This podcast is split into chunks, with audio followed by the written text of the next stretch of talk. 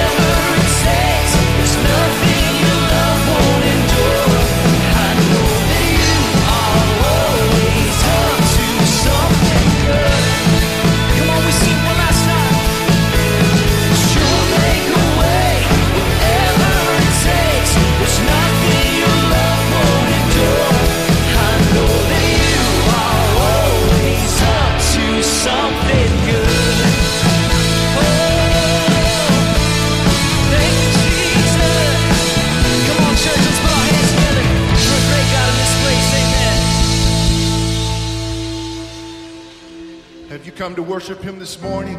Come on, let's just all lift our hands. We thank you, Jesus, for this day. We give you praise. We worship you. You're so worthy. You're so worthy, Jesus.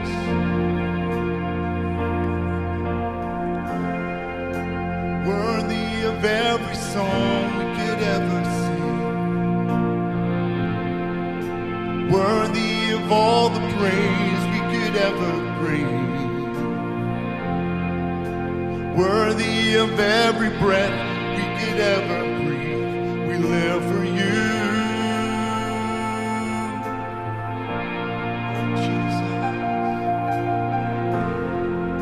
Jesus, Jesus the name above every other name. Jesus, the one who only can only save. Oh, Jesus, worthy of every breath we ever breathe. We live for you. Oh, we live for you. Singing holy, there is no one like you. There is none beside you. Oh.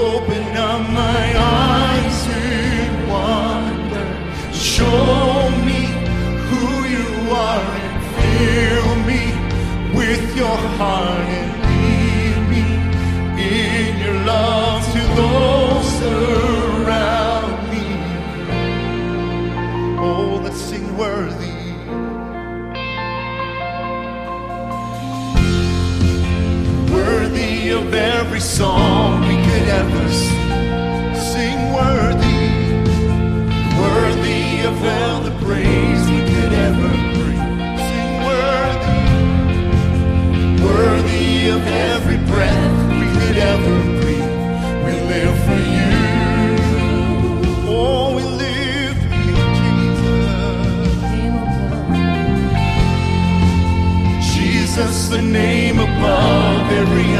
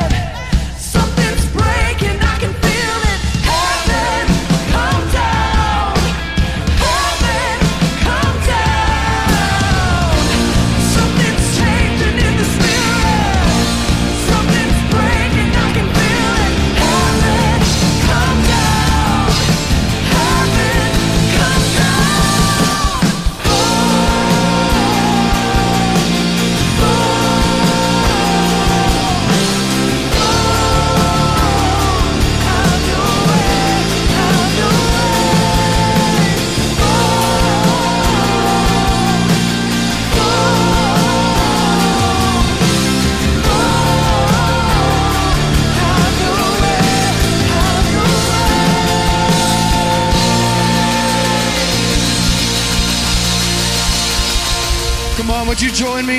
Let's just put our hands together and praise our God one more time this morning. Let's thank Him for who He is in our lives. Amen. Amen. Amen. Now, I love the line in that song that says, My faith above what it feels like. How many of you know that sometimes our feelings can stand in the way of what God wants to do in our life? It's interesting, this morning I recognize that sometimes when we come into the presence of God, when we come into God's house, we can so be focused on the things that we want God or we need God to do for us.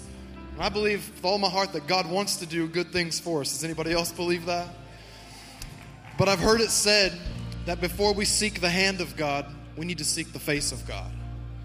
And I believe that this morning, God just wants to unlock some things in people's lives, but I think as much as anything else, He just wants us to enjoy Him, to worship Him, to be in His presence, and to honor Him for who He is today, and unlock all the things that He wants to do in our lives. You know, this time of praise and worship, it's not about us, it's all about Him. It's not about what we get out of it, it's what we give to God because we give Him our praise and our worship and our adoration. So, right now, in this moment, in this atmosphere of worship, would you join me? Let's just lift our hands. Let's just bow our hearts and our lives before God today. And let's just invite Him in and ask Him to have His way, like we just sang, to have His way in our lives and in our service. Father, we thank you for who you are. We recognize the amazing things that you've done for each and every one of us in our lives. And God, there are people here this morning that they've come into this place needing a touch from you. They've needing they're needing to have an encounter with you. So right now, Father, we look beyond your hand for just a moment to seek your face, to know you more, to experience you, to encounter your presence because we know that a moment in the presence of God can change everything in our lives. So, Father, we surrender to you this morning. We ask that you would have your way. Not our way, but your way, and your will be done. Not our kingdom be built in our lives, but your kingdom be built in our lives. And I pray, God, that this morning, as we've gathered to lift high the name of Jesus, that you would show yourself strong on behalf of those who are hurting, that you would heal those who are sick, that you would touch those who are needing a touch from you today, God, and that you would make your presence known in the lives of the one who needs to counter you today. In Jesus' name, we thank you for what you will do in our lives. We honor you, we worship you, and we praise you. In Jesus' name, everybody said, Amen. Amen. Come on, let's just praise our God one more time this morning.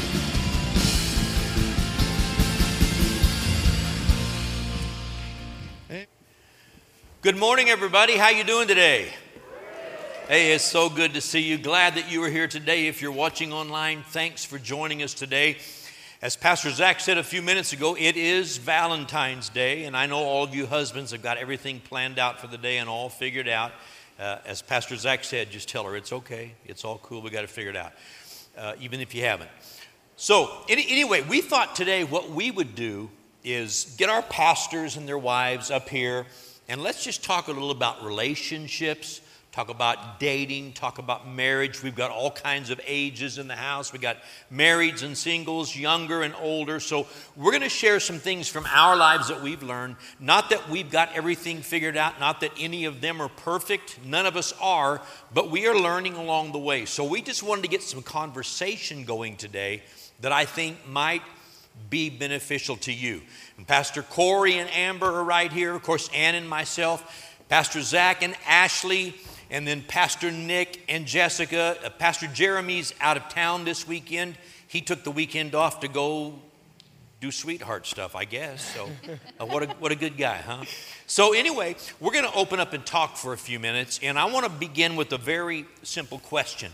You know, no two f- couples, no two relationships, no two marriages are exactly alike because all people are different. But what's one of the things that's worked for each of you couples and individually? What's one of the things that's really helped make your marriage better? Something you've learned through the years. Amber, let's start with you. Yeah. I think the greatest thing that we, well, we've learned together is to communicate. Communication has been so key for us to keep us united.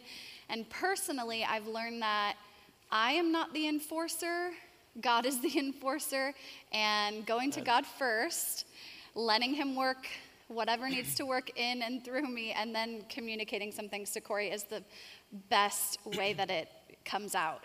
because when I'm not connected with God and I'm kind of trying to force things onto Corey, frustrations I have or whatever.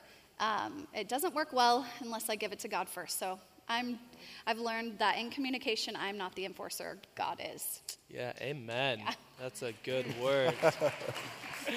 yeah, as we talked about this question, uh, communication just quickly rose to the surface because um, so many people, we are not great at communication, and it's one of the top issues in marriages and relationships. And so, um, one of the things that uh, one of the things that I think I kind of started. Um, started going to, and one of the things that my mind went to, uh, it was this huge lesson about actually arguing, because yes, even pastors argue with their spouse. We just call it aggressive negotiations. So, um, but when arguing, one of the things that helped me a ton was learning uh, the goal, having the end in mind. And the goal in arguing is not to win.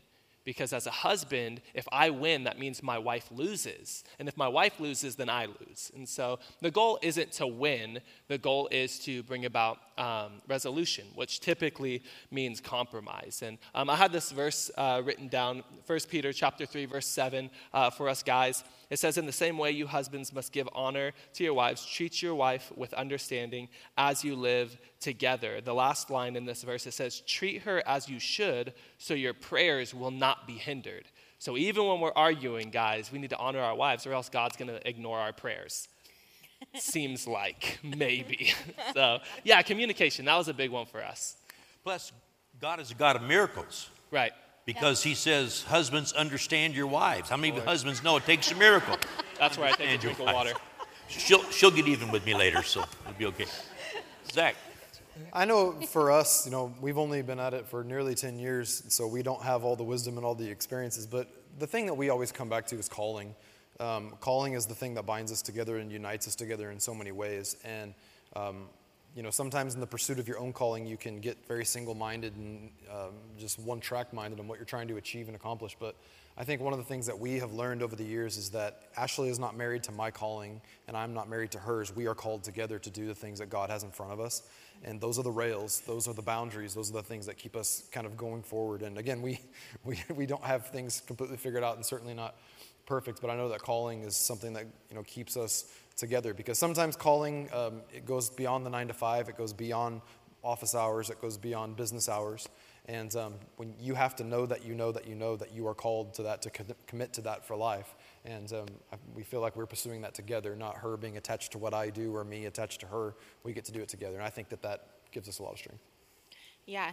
And then, you know, another thing that for me is that just understanding that we're different and that that's actually a good thing. And I- I think in the beginning of marriage, you start to realize your differences and you're like, that's different and that's annoying. And that thing that you do not like me is annoying. And the way you load the dishwasher is annoying and that's different and that's wrong. Or, you know, whatever it is. Um, How many ways are there? uh, there's a few. Um, but, anyways, just like rather than allowing the differences to become frustrations, to allow those differences to add strengths into our marriage. You know, the things that sometimes Zach sees things so differently than I do, and and that just adds a lot of strength. It, it helps me to grow. Sometimes maybe I see things differently, and that's going to help him. And and rather than allowing those differences to like pull on each other, but those differences actually bring us closer together and, and just strengthen us. Yeah. For us, I would say one of the tips we've kind of learned along the way is supporting each other, um, whether that's uh, in dreams or goals in life and, and whatever that may be. Sometimes that may just be to give the encouragement for the person to continue to pursue the dream. Sometimes it may mean that somebody steps back a little bit to help push someone forward, um, to share responsibilities a little bit, to, to make some things happen. So that's one thing for us. And I love that because um, we're, we're a two working household. And so um, we have to really make it a point that in our family, priorities really do matter. And God has to be the first priority, and our relationship with God has to be that first priority. And then after that, our family, because I'm a better wife when God's first, and then family comes second. And um, so God first, family second, and then our our ministry and our careers and our jobs and the rest of our life that that trickles down after that. But as long as we keep those priorities in check, um, our life is pretty good. You know, I think one little thing for us, a very simple little thing that we've done from the beginning of our marriage, we were very intentional when we got married. We said, we want this to be a big part of our marriage, and that's appreciation. And this simple little thing has produced great results in our marriage because we've been very intentional about expressing appreciation to each other for the littlest things, whether it's taking out the trash or whatever it is, to say thank you, to say, I really appreciate that. Thanks so much for doing that. And it might sound like a tiny thing, but it really produces an attitude and an atmosphere of gratitude in your relationship, in your home, and it prevents us from taking each other for granted. And uh, so that's something that's been awesome in our relationship. Yes. And, you know, another thing that I think a lot of couples struggle with is when you get married, especially the early days, early, you know, first year or two, a lot of people have unrealistic expectations. You expect your spouse to do this, and you expect that, and you expect that, and it goes on and on and on. And we expect that other person to make us happy. If you're married, you have a responsibility to be happy and to help make your spouse happy, not to expect them to make you happy. So I think you have to be realistic in your expectations. You can only do what you can do. Your spouse can only do what they can do. You can't expect things from them that are impossible for them. Yeah. And I think we need to think about that in terms of spiritual expectations as well. I know um, I talk to a lot of women, and as Christian wives, sometimes we can have an expectation on our husband, an unrealistic expectation on him of what it means to be a spiritual leader in the home because we desire that as a Christian wife. But we also need to keep in mind that the Bible doesn't say um, exactly how they do that, as far as it doesn't say they're supposed to do a couple's devotional with you every day. It doesn't say they should be praying with you for an hour each day. And sometimes, as Christian wives, we need to stop and recognize what are my expectations and realize that He's going to do His relationship with God in His own way. It, his relationship with God doesn't need to look like me and how I do my relationship with God. And if he's doing his relationship with God, I can trust that God's going to speak to him, he's going to hear from God, and he will be the spiritual head of the home and not put other expectations on him based on what I think somebody else is doing or not doing. Does it make sense? And so there's that spiritual component, but then also with practical expectations. I mean, we sometimes have things we grow up with that we carry over and expect of our husband, things that we saw our dad doing. My dad is visiting this weekend and here in service with us, and I'm so glad to have him here. But yes. Yes, he's 94 and counting.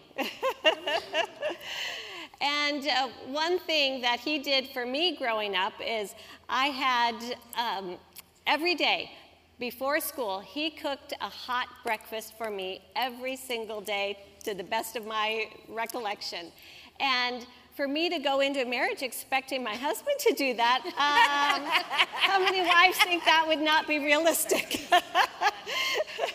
so sometimes we have to be careful about carrying over expectations of things that we saw in our families. and, you know, earlier, Corey and Amber touched on communication. And like Corey said, communication is just a huge um, aspect of our relationships, and it's so important. But men and women do communicate differently. Someone asked me after first service if I think men and women think differently. Absolutely, no question about it. That's why we communicate differently. And so uh, every relationship is going to be different, and people are going to have to figure out the form of communication that works for you. But Zach and Ashley, I want you to speak into this so we can just spend a little more time talking about communication. How have you learned to communicate with each other? I've heard it said that um, the first the first mistake in communication is assuming that it's taken place, and oftentimes we communicate, we think we're communicating, but we're not, or we express a feeling or a sentiment somehow, or even a frustration or an emotion, but we don't really communicate anything that helps to solve a problem. And I know that for us, my personality, I'm very laid back in a lot of ways. And I don't like strife. I don't want to argue. I don't, and we're kind of the opposite of the people that are always trying to hash things out. But for me, some of the biggest battles that we have won together have been the times where we had to hash it out. And um, I mean, without getting into a long story, we, you know, one of the specific instances that come to mind was the first, probably the biggest fight we ever got in before we moved out here. We were in Orange County and we were walking down Harbor Boulevard, like back and forth at each other. And the people who must have drove past us thought those people, man, they- they just look like a mess. That one won't last. Yeah.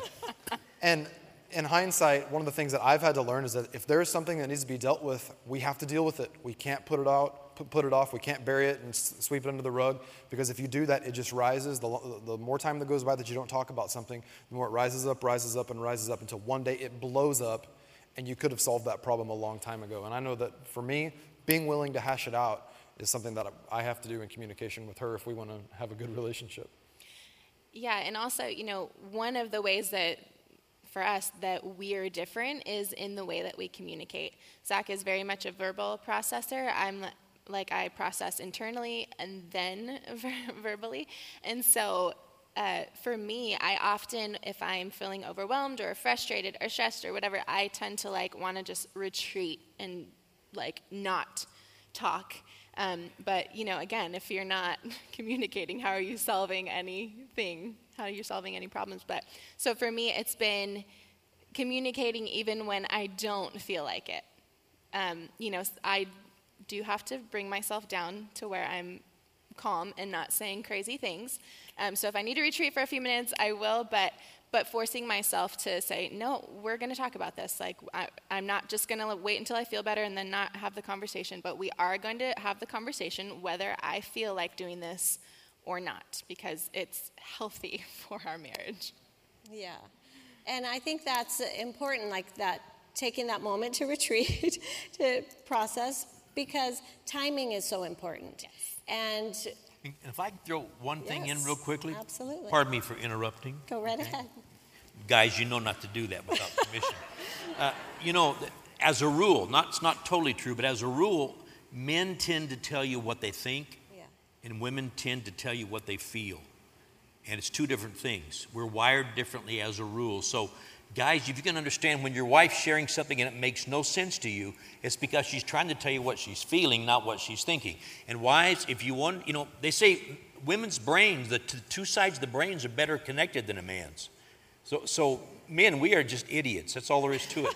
So, women, be pa- we're stupid idiots. Just realize, be patient with my husband. He doesn't get it. He's saying what he thinks. He doesn't feel.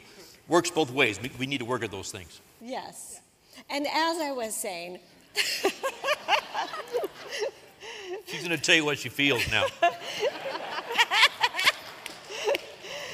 no, just remember timing's important because it may feel like perfect timing for you, but it may not be perfect timing for the other person. Maybe they're in the middle of something. Maybe they just walked in the door. They've got a lot going on. So find a time that's good timing for both of you. And I think tone and timing. So not just timing, but the tone in which you communicate is really important. And lastly, just um, Amber mentioned it taking it to God first. When there's something major you need to communicate about, talk to God about it first before you talk to your spouse because then he can help you process it in a healthy way, give you his perspective on it rather than just yours, and then that will make all the difference in communication. And you know, I think that sometimes people are afraid to get married because maybe they haven't seen healthy examples of marriage, or maybe in their family history, they'll look back and see, well, I've only seen divorce after divorce after divorce. Does that mean that that's going to be the outcome of my future marriage? And Corey and Amber, I want you guys to speak into that a little bit. Yeah. So anybody who maybe doesn't know our story, um, uh, both mine and Amber's biological fathers were never married to our mothers. Uh, my dad was out of my life at birth, back in my life at about seven years old, and then gone within six months, and then um, I had never seen him again. Uh, he spent the rest of my childhood in prison. Um, Amber's mom went on, got married, uh, stepdad in the situation um, since I had met her. And then when we, right after we got engaged, they filed for divorce. So, what a way to kick off your marriage. And so, uh, we really just come from a dynasty of divorce and, and really had never seen it done well or done right or done in a godly way. And now we can sit in front of you and go, we're going on 12 years of marriage, happily married at that. Um, and really, I mean, the five year mark for people who have stories like ours, the five year mark is huge statistically speaking. Um, we shouldn't have made it past the five year mark, and yet we did. And um, I would say that yes, you can make it. Your history doesn't have to determine your future, but in a lot of ways, it does depend on you as an individual. And here's some of the things we've had to walk through that probably you'll have to do if you come from a family like ours. One, you're going to need to receive healing from God. You're just going to have to. Uh, two, you're going to have to have a shift in your perspective. You will simply have to have this sort of godly tenacity and this sort of godly attitude that's like, you know what? It ran in the family until it ran into me. I'm not going to be a victim. I'm not going to play to the statistics. I'm not going to, in some ways, I'm not even going to read or believe the statistics. I'm just going to read God's word and believe what that says and walk that out.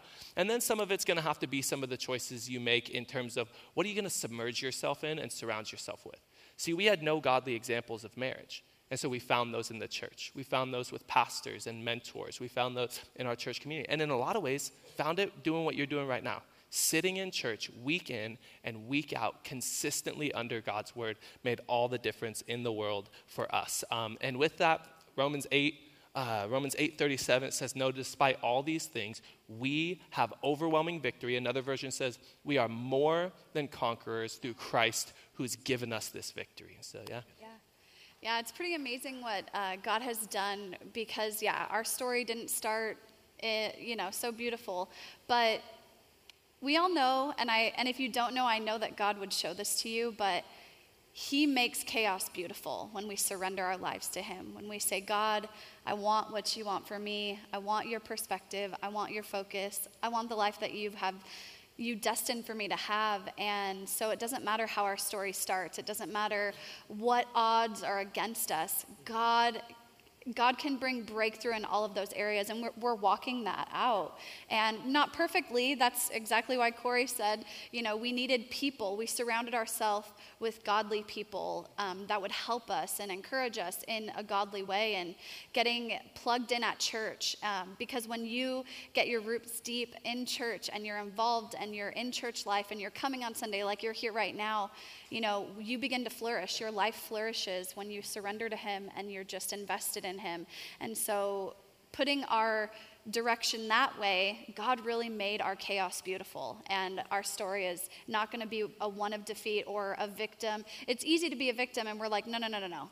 God's in our life, so we are victorious, and we're going to move forward, and we're going to see great things, and it doesn't matter where our life started. Even more glory to God. God wants to, God wants to use your life for His glory. So, God, you have a great opportunity, and I'm surrendered to you, so He's doing it, and we're excited to be a part of that. super yeah Great. Good stuff. You know, just to tag on to what they said, in the Old Testament, God told the, the nation of Israel, He said, when people forsake God and forsake His laws and walk away, He said, there's a curse that's created that goes to the sixth and seventh generation. It's not as if God is throwing a curse. That's not what's happening there. It's the enemy that does that. But here's the point. Back in the 1980s and 1990s, we talked a lot about families being dysfunctional. You know what? Every family is dysfunctional. The very first family was dysfunctional. Uh, you know, one of the boys killed the other brother. You know, I mean, it's, there's been dysfunction really since the beginning.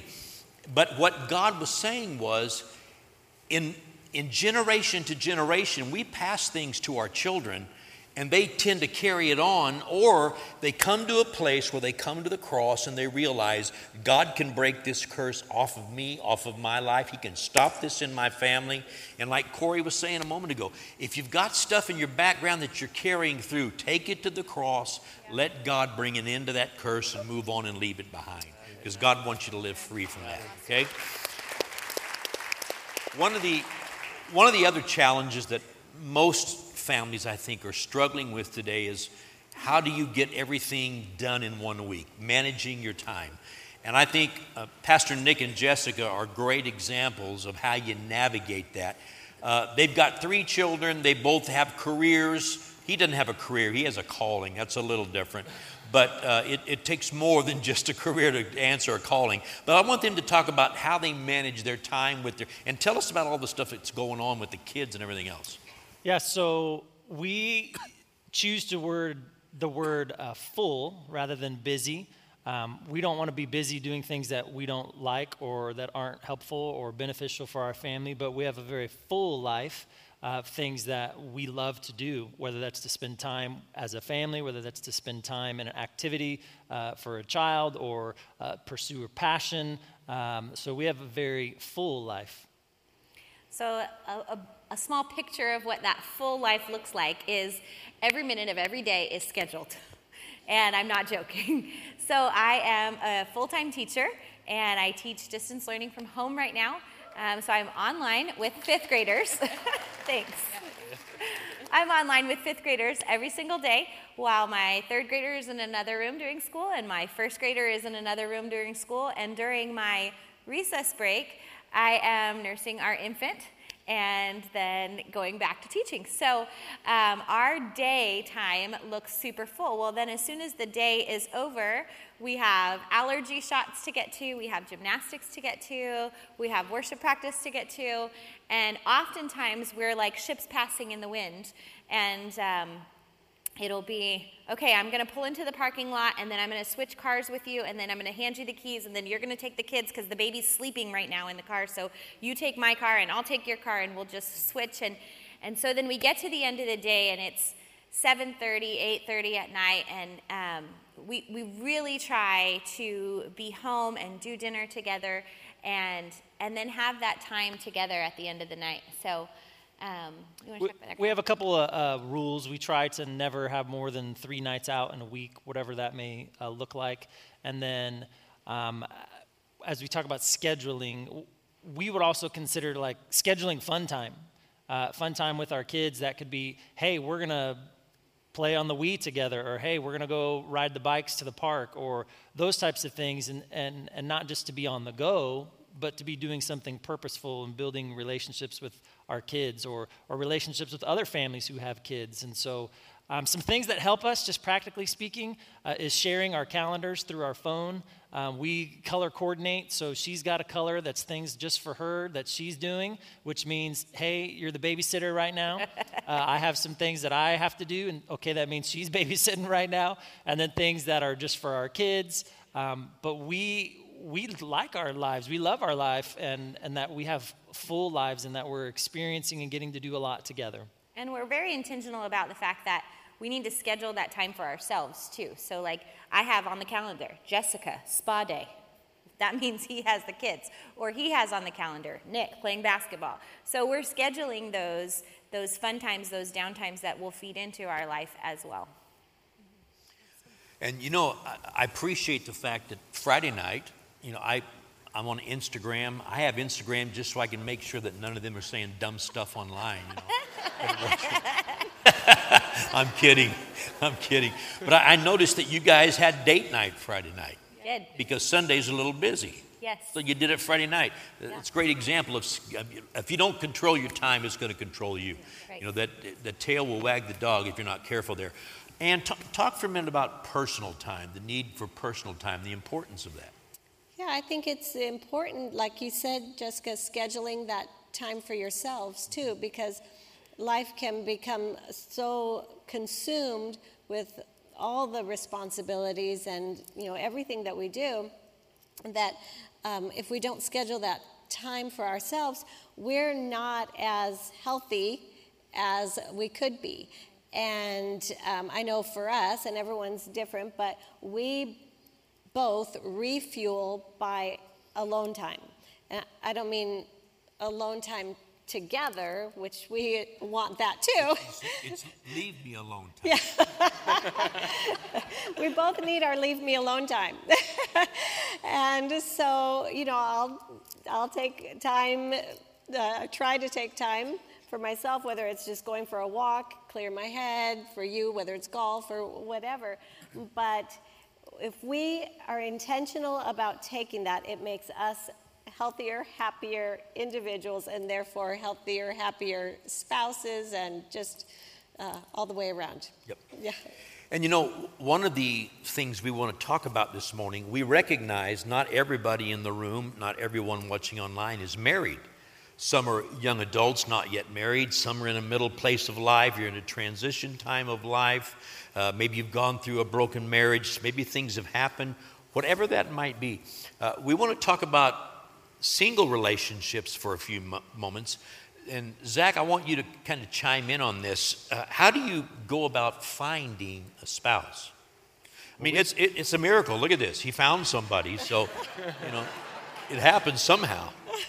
It's true. Ashley you should go first because we had talked about how we wanted to share this. Yeah. Um, well, if you want to know where, I met Zach at a roller skating rink in Orange County. So, um, Corey said not in the club. Not. So the roller skating rink is okay. It's kind of like club for junior high. So, so But we roller weren't in skating junior rink. high.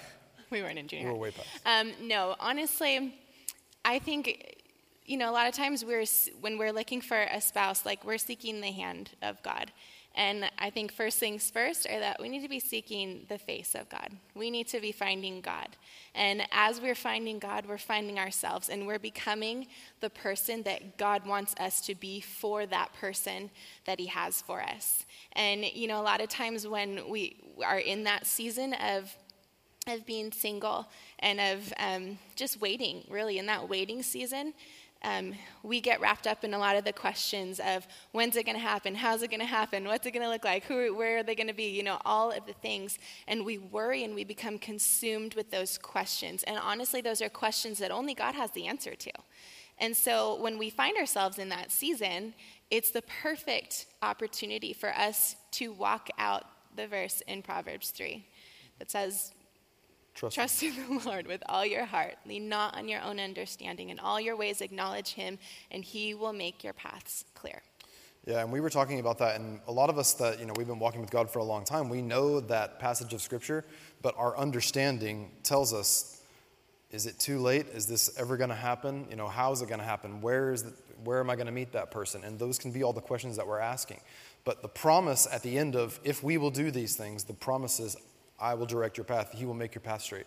And I think sometimes what we forget, you know, the, the short answer to the, or when it comes to asking that question, how do I find a spouse? How do I find a partner? I think clearly if you want to find, you have to search, right?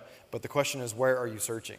And when it comes to walking out the path that God has for us, I think sometimes we take for granted the reality that if I am doing everything I can to stay on the path that God has called me to walk down, there's a day coming if God has placed this desire in my heart to meet someone and it has not gone away and it just keeps growing stronger. There's a day coming where my path is going to intersect with someone else who's walking that path to the best of their ability also. And like Ashley said, I might not have the answer to the when of that question, but the thing I can control is what I'm doing with the now. And if I'm walking up that path, I have to trust that one day those paths are going to intersect.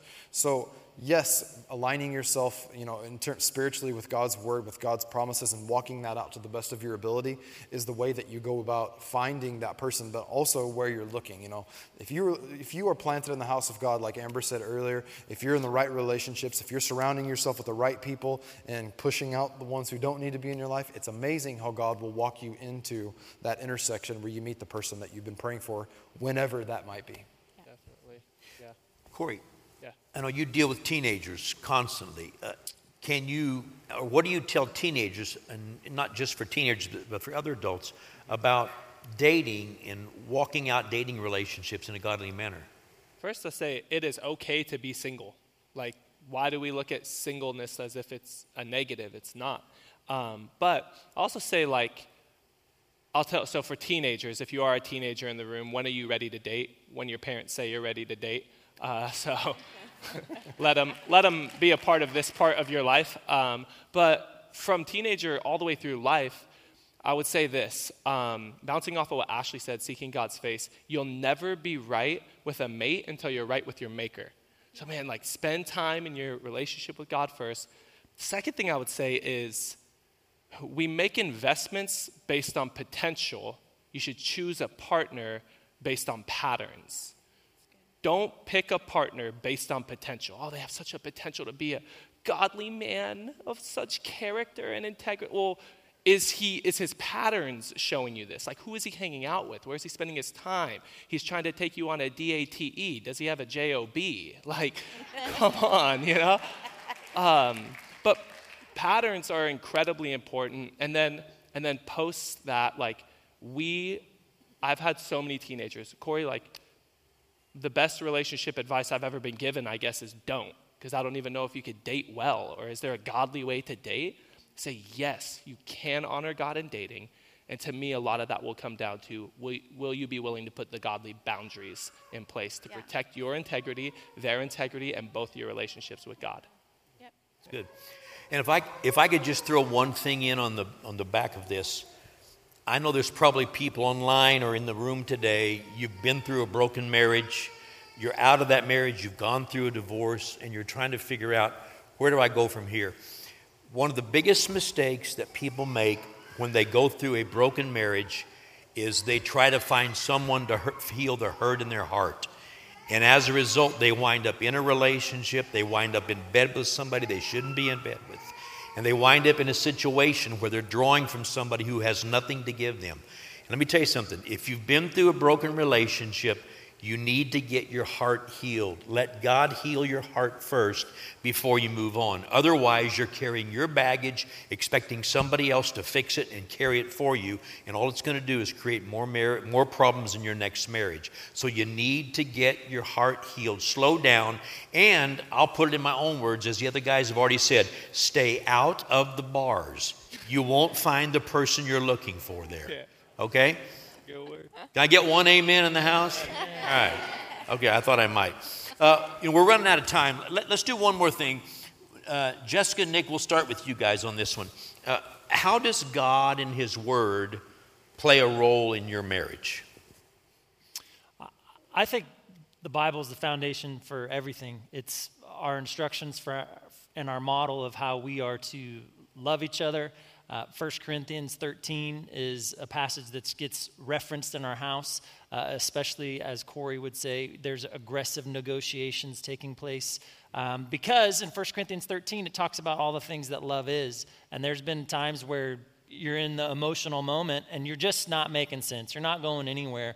And so one of us could read that scripture and then we're like, oh, yeah, I haven't been patient. I haven't been kind.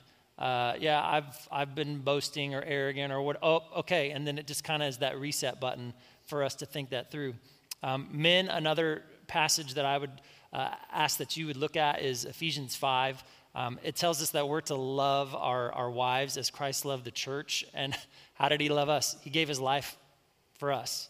And that's what we should do for our spouse. We should lay down ourselves and, and we should support them and love them. And uh, there's a lot of great stuff in there. Also, for ladies, of, uh, uh, Proverbs 31, there's a lot of great material in there as well. So I think the Bible for us, even how we deal with our kids, everything, there's just lessons, there's things that we should model ourselves after. Yeah, and like I said earlier, like making God the foundation of our house before we move any further than that, that's number one priority. And then going off of what Nick said in um, how wives should love your husbands, it says, the Bible says, wives submit to your husbands as unto the Lord. And I'm so thankful that he loves me as Christ loves me, and I can see a physical, real life, tangible example of God's love in my husband. And in the same way, I can submit to my husband which doesn't mean lose my autonomy. It doesn't mean lose my voice or my opinion. It means come together in love. Come together and, and make a compromise, have an agreement, have a discussion, and, and really come together on what you're doing um, in your life and, and with your choices. And so I will be happy to submit to my husband as unto the Lord because I submit to God's word and what God's word says to, for my life. And so, in that same manner, I'm going to apply that to my marriage relationship. Uh, for, for me, you know, as a Christian, we're called to be Christ like. And so, as a wife, I have to ask myself how am I reflecting Jesus in our marriage? How am I reflecting Jesus on my husband? Am I loving him the way that Jesus has called me to love him? Am I supporting him the way that Jesus has called me to support him? Encouraging him, you know, helping carry weight, helping carry burdens, you know, the way that Jesus has called me. So that's just a- good question for me to ask myself. Um, just a good, like, kind of check in question of, like, how am I reflecting Jesus in our marriage right now? Yeah, I think uh, I really like what Jessica was just saying, not a, the submitting part, but just joking. But, uh, you know, as we understand as Christian men that we are called to be the heads of our homes. But while that's a big responsibility rather than some sort of uh, power grab, it's co leadership. We do this together. And each one of us, my wife and I both, and all of you, we all have our own relationship with God. And so when I think about my relationship with God, it looks different than the way she walks hers out, as they were saying earlier. And I think one of the things that we find all the time is that each one of us are walking with God together. We have a lot of conversations, a lot of text messages, a lot of phone calls that go something like this Hey, tonight we need to talk about this. Because each one of us will individually recognize the things, you know, through conviction or whatever it might be. Hey, we need to, we need to get a hold of this. We need to make sure that we have this planned out, make sure that we're on the right track here with this. And I know that um, each one of us, God will speak to us in different ways, and it will bring us together. Um, when it comes to, you know, the word and prayer, like we will stop in the middle of whatever to pray about something. And we don't, we're unashamed to do that. We could be anywhere at any time. And if there's just a moment where we don't know, or we feel uncertain, or there's an unease, no, right now, like I don't care where we are, let's stop and pray about this thing. And I think that coming back to that and keeping that at the very center will always keep you on the rails. Yeah, for me, the Word of God taught me how to be a husband when I didn't have any good examples uh, to be a husband. And the Word of God's been so life giving, and, and I, couldn't, I couldn't get my mind away from this. And so, one of the things that the Word of God has taught us when we maybe we keep coming back to communication because we're like so messed up and we're just like always like arguing or something. I don't know. Um, but one of the word, things the Word of God taught us is like when we are at a crossroads where we can't agree, well, we go to the Word of God. And let's just go with that. Regardless of what I feel about it, regardless of what you feel about it, we'll just go with the Word of God. And sometimes what the Word of God said is, says is, you guys can't figure it out, get with your pastors, have them help you. And then all of a sudden we have accountability and mentorship and pastorship in over our, uh, over our marriage. But, you know, for me, one of the things the Word of God has done is um, it demands that I always get better. I'm not allowed to become complacent. I'm not allowed to become stagnant. The Word of God demands that as a husband, I am always getting better and better and better because I'm to look like Christ. Like Pastor Zach was saying, I'm to look like Christ in my relationship with my wife. Yeah. Yeah, it's an amazing adventure being married to Corey. And I find a, a great fulfillment. I'm serious, it's not funny, but yes, Boy, it is an boy. adventure. It is wild, it is crazy, but it is amazing. And I feel so much fulfillment in our relationship and in our marriage. But what the Word of God does is it reminds me that I can't find all of that in Him. Mm-hmm. God is where I find my healing, my peace, my strength, my words that I that I hold on to. God's word is what gives me all that I need and those deep things that I need fulfilled in my life can only be fulfilled by God no matter how great this is. And so that's really what God's word has done for me personally in our marriage. So good. It's good. The Bible is vital to every relationship, whether it's a marriage relationship, a dating relationship, or any other relationship, because it gives us a standard. It gives us boundaries. It gives us wisdom and guidance for every interaction we will have with people. So the Word of God is vital. Yeah. Yeah. And you know, last Sunday morning I talked a little bit about dealing with people. And one of the verses I referred to is in Philippians. Paul said, Work out your salvation, work out your relationship with God with fear and trembling. Honestly, sincerely, work out your relationship with God. No two people have an exact same relationship with God because we're all different. We learn God's ways, we learn Him, what we know about God, what we've experienced with God. It's different for all of us. But we also have a, a- a responsibility to work out our marriages, our love toward each other with fear and trembling, I think, to really respect each other and honor each other and give each other what the other needs. And sometimes in the middle of that, you, you come to a place where it's like, God, I don't know what to do. That's a great place to be when you come to God and say, I don't know what to do, because He'll tell you what to do. He will show you in His Word and by His Spirit. He'll lead you into what you need for that moment. And you know, in, in conclusion this morning, I want to pray for you. I want to pray for every person. I want to pray for every marriage, everybody who's here. I want to pray for people who maybe have never really committed their hearts to God as well. But I want to pray for you, and I'm going to ask you to just bow your heads for a moment and just wrap your hearts around these prayers today, if you would. Father, I thank you today for your goodness, for your faithfulness in our lives. I thank you for your word. I thank you that your word is truth.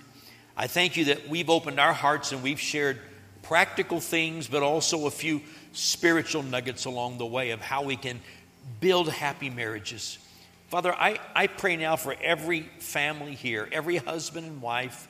I pray for marriages that are in place that you would strengthen them, that you would encourage them, that something they heard today just kind of hit home with them and they realize, I need to work on this, or I need to apply this, or I need to have a conversation with my spouse about this.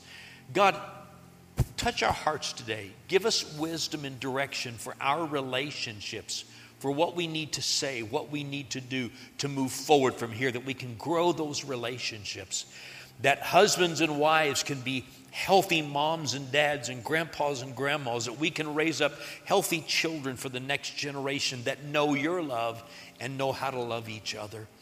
And God, I pray for those who are not yet married, those who may not even be looking, or, or those who are looking today for a spouse.